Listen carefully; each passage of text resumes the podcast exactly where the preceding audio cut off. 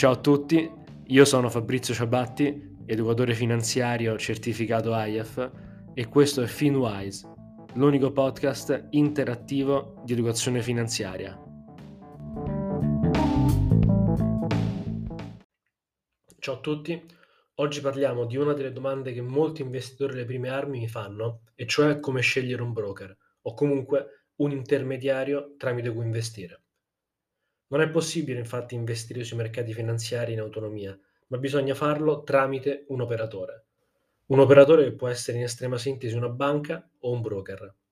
Vediamo insieme però le caratteristiche di queste due tipologie di operatori e poi quali sono i criteri da tenere in considerazione nella scelta di un intermediario.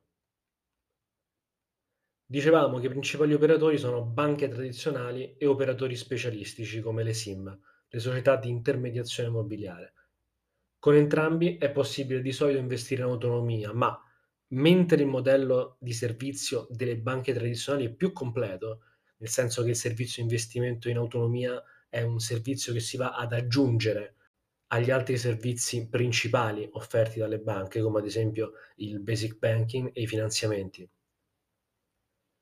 Per poter aprire un conto trading, infatti, sarà necessario prima aprire un normale conto corrente e poi attivare il servizio per investire in autonomia con annesso deposito titoli. Per i broker specialistici, invece, il core business è rappresentato esclusivamente dal servizio di investimento in modalità self e quindi, non essendo banche tradizionali, non offrono altri servizi se non quello di brokeraggio. In questo caso, spesso i costi di transazione sono più bassi rispetto a quelli delle banche tradizionali, così come i canoni per la tenuta del conto, che quasi sempre sono a zero. Nella scelta del proprio intermediario, però, è necessario tenere in considerazione alcuni aspetti in particolare, cioè la vigilanza o comunque l'affidabilità dell'intermediario, il range di prodotti e servizi a disposizione, il regime fiscale, cioè se fa da sostituto d'imposta oppure è necessario andare sul regime dichiarativo, i costi di tenuta conto e di transazione e poi, se proprio si vuole scremare la scelta, la customer experience, cioè la fruibilità e la facilità di utilizzo della piattaforma. Vediamoli ora uno a uno nel dettaglio. Allora, la vigilanza e l'affidabilità. Gli intermediari devono essere vigilati dalle autorità locali. Il fatto che siano vigilati, infatti, indica che sono obbligati a mantenere determinati standard e sottostare alla normativa locale che tutela gli investitori. Normativa locale perché molti intermediari sono vigilati da Banca d'Italia e dalla Consob, altri invece, che hanno sede legale all'estero, sono vigilati dalle autorità locali del posto, come ad esempio la Germania. Servizi e prodotti a disposizione. Altro elemento da tenere in considerazione appunto è la gamma di servizi e prodotti offerti. Non tutti gli intermediari offrono l'accesso a tutti i mercati principali, con conseguenti impatti sulla gamma di servizi offerti. Se non si ha accesso al MOT, non si potranno comprare i prodotti negoziati sul MOT, come ad esempio i titoli di Stato italiani. In logica investing, i principali prodotti a cui non si deve rinunciare sono le obbligazioni, le azioni, gli ETF i fondi e altri prodotti complessi. Occhio quindi a chi offre soltanto o principalmente derivati come i CFD, perché di fatto limita notevolmente le proprie possibilità di investimento, anzi li riduce praticamente a zero perché il CFD non è investimento ma è trading. Regime fiscale. A volte lo si dà per scontato, però non tutti gli intermediari agiscono da sostituto d'imposta. Sostituto d'imposta vuol dire che l'intermediario si fa carico delle tasse che la persona andrà a pagare in base ai risultati dei propri investimenti. La tassazione in termini di ritenute, capital gain e compensazione è quasi sempre infatti gestita dagli intermediari ed è separata dal reddito da lavoro. Quindi, di fatto, quando si dice che l'intermediario è sostituto d'imposta, farà questo servizio per nostro conto e si occuperà della gestione della fiscalità. Attenzione però, questo se solo se appunto l'intermediario agisce da sostituto d'imposta. Qualora l'intermediario non lo faccia, e ad oggi ad esempio è il caso di Scalable e di De Giro, l'investitore dovrà gestire in autonomia la fiscalità dei propri investimenti. Questo ovviamente non è un problema perché comunque è un qualcosa di legale, però comunque in ogni caso è un effort in più che l'investitore deve sostenere. Costi. L'ultimo aspetto da tenere in considerazione, non per importanza, è quello dei costi.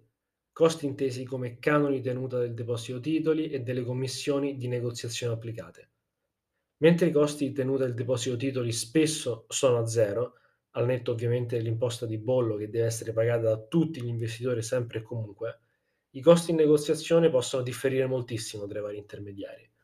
Questi costi possono essere fissi, cioè ad esempio 19 euro a transazione, o variabili, con o senza cap e floor in percentuale sull'ammontare investito. In genere, commissioni variabili convengono con tagli medi di operazioni sotto i 10.000 euro, mentre quelle fisse per operazioni più importanti.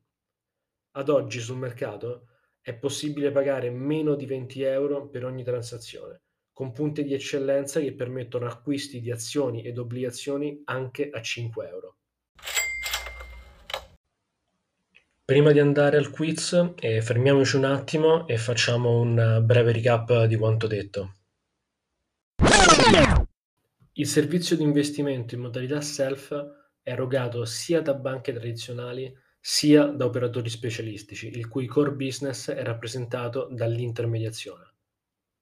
I principali elementi da tenere in considerazione nella scelta di un broker sono la vigilanza, la gamma di servizi e prodotti a disposizione, il regime fiscale e i costi.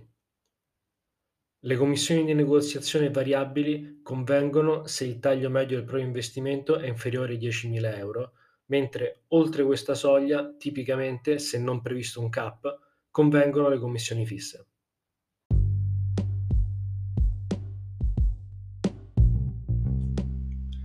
Bene, ora siamo pronti per il quiz di questo episodio. Ti ricordo che dopo ogni domanda avrai a disposizione 10 secondi per pensare alla risposta esatta e che al termine di questo tempo ti sarà fornita la soluzione corretta.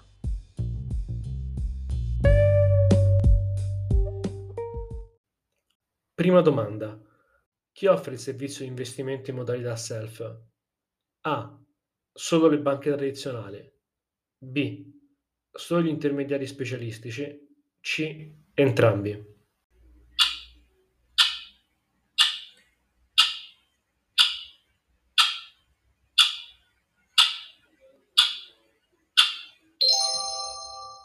La risposta corretta è la C. Entrambi gli intermediari offrono questo servizio, ma laddove per le banche è un qualcosa di aggiuntivo rispetto ai servizi standard, per gli intermediari specialistici invece rappresenta il vero e proprio core business. Seconda domanda. Quale tra questi non è un elemento da tenere in considerazione nella scelta di un intermediario per investire in autonomia? A. Il tasso di interesse sulla liquidità. B. La vigilanza sull'intermediario. C. La gamma di servizi e prodotti offerti.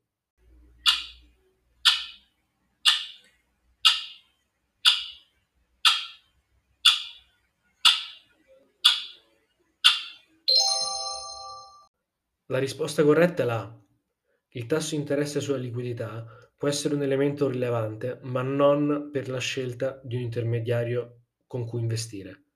La liquidità non investita, infatti, dovrebbe essere soltanto quella sul conto corrente destinata alle spese correnti.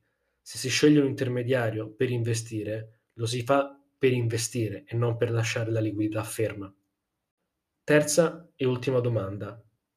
Quanto è ragionevole pagare oggi per un'operazione di acquisto di azioni o obbligazioni con taglio inferiore ai 10.000 euro? A. Meno di 5 euro. B. Meno di 20 euro. C. Più di 20 euro.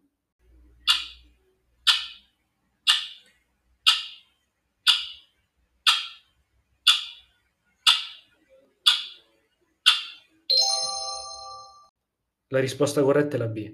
Oggi una gran parte degli intermediari permette di effettuare delle operazioni di taglio inferiore ai 10.000 euro pagando meno di 20 euro per singola operazione.